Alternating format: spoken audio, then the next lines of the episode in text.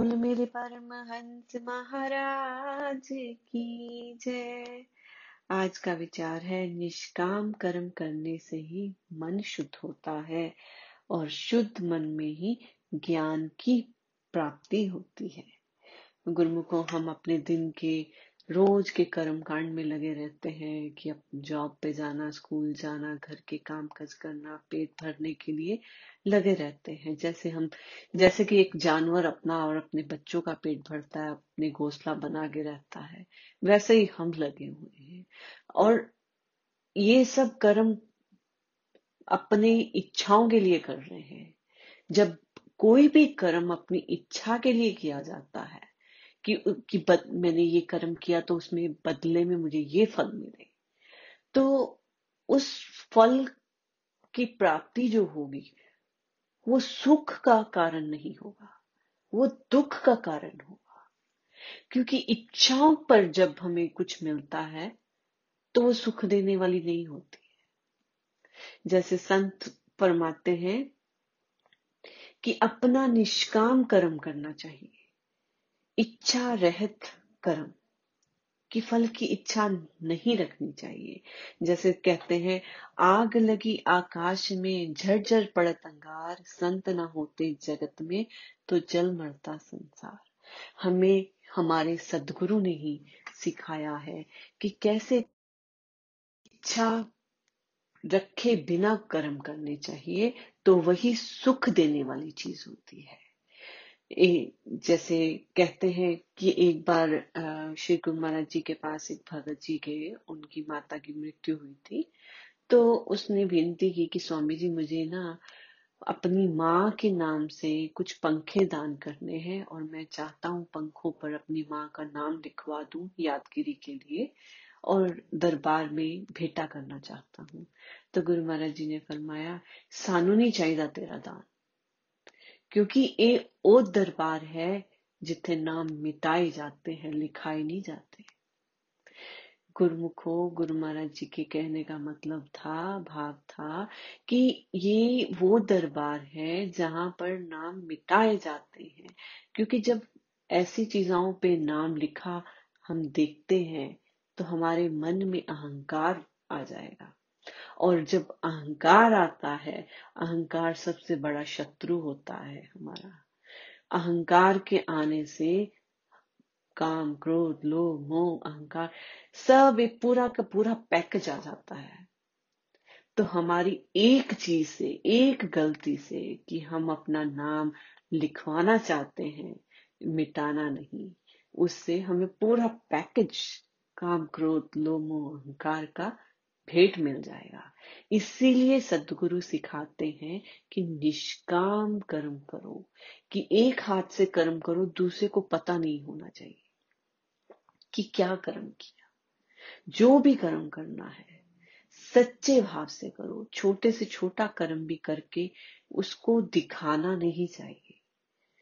इसलिए हमें शुद्ध मन से कर्म करना चाहिए। जैसा हम कर्म करेंगे ऐसे ऐसे आगे बढ़ते बढ़ते एक दिन ऐसा आएगा, हमारा मन जो है, वो भी शुद्ध हो जाएगा। शुद्ध कर्म का फल, शुद्ध मन।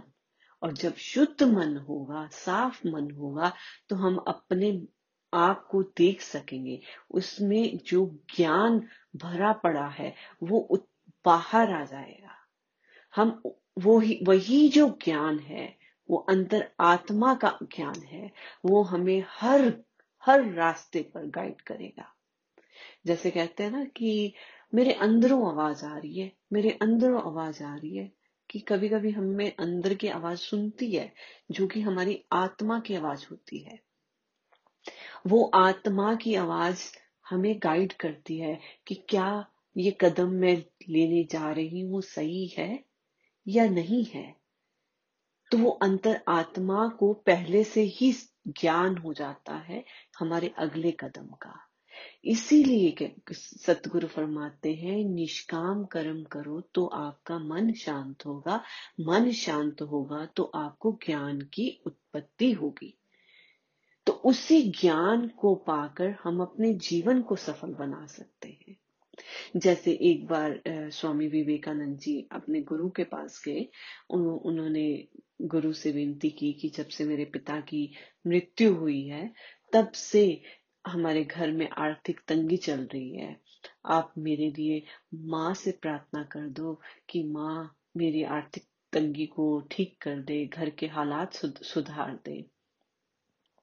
तो उनके गुरु ने कहा कि मैंने तो माँ से कभी मांगा ही नहीं और मुझे आता भी नहीं। ऐसा करो तुम खुद अंदर जाओ और माँ से जो मांगना है मांग लो और मुझे पूरा विश्वास है कि माँ तुम्हें ज़रूर देगी। जब स्वामी विवेकानंद जी अंदर गए माँ के सामने तो सब कुछ भूल गए। क्योंकि वो संत थे ना, संत थे। वो इस चीज़ को जानते थे कि माँ से मांगना नहीं है। माँ को पता है कि मेरे लिए क्या सही है, क्या नहीं है। मुझे सिर्फ़ अपना कर्म करना है। तो उनका कर्म ऐसा हुआ, उनका कर्म ऐसा हुआ कि उनका मन ज्ञान का भंडार हो गया।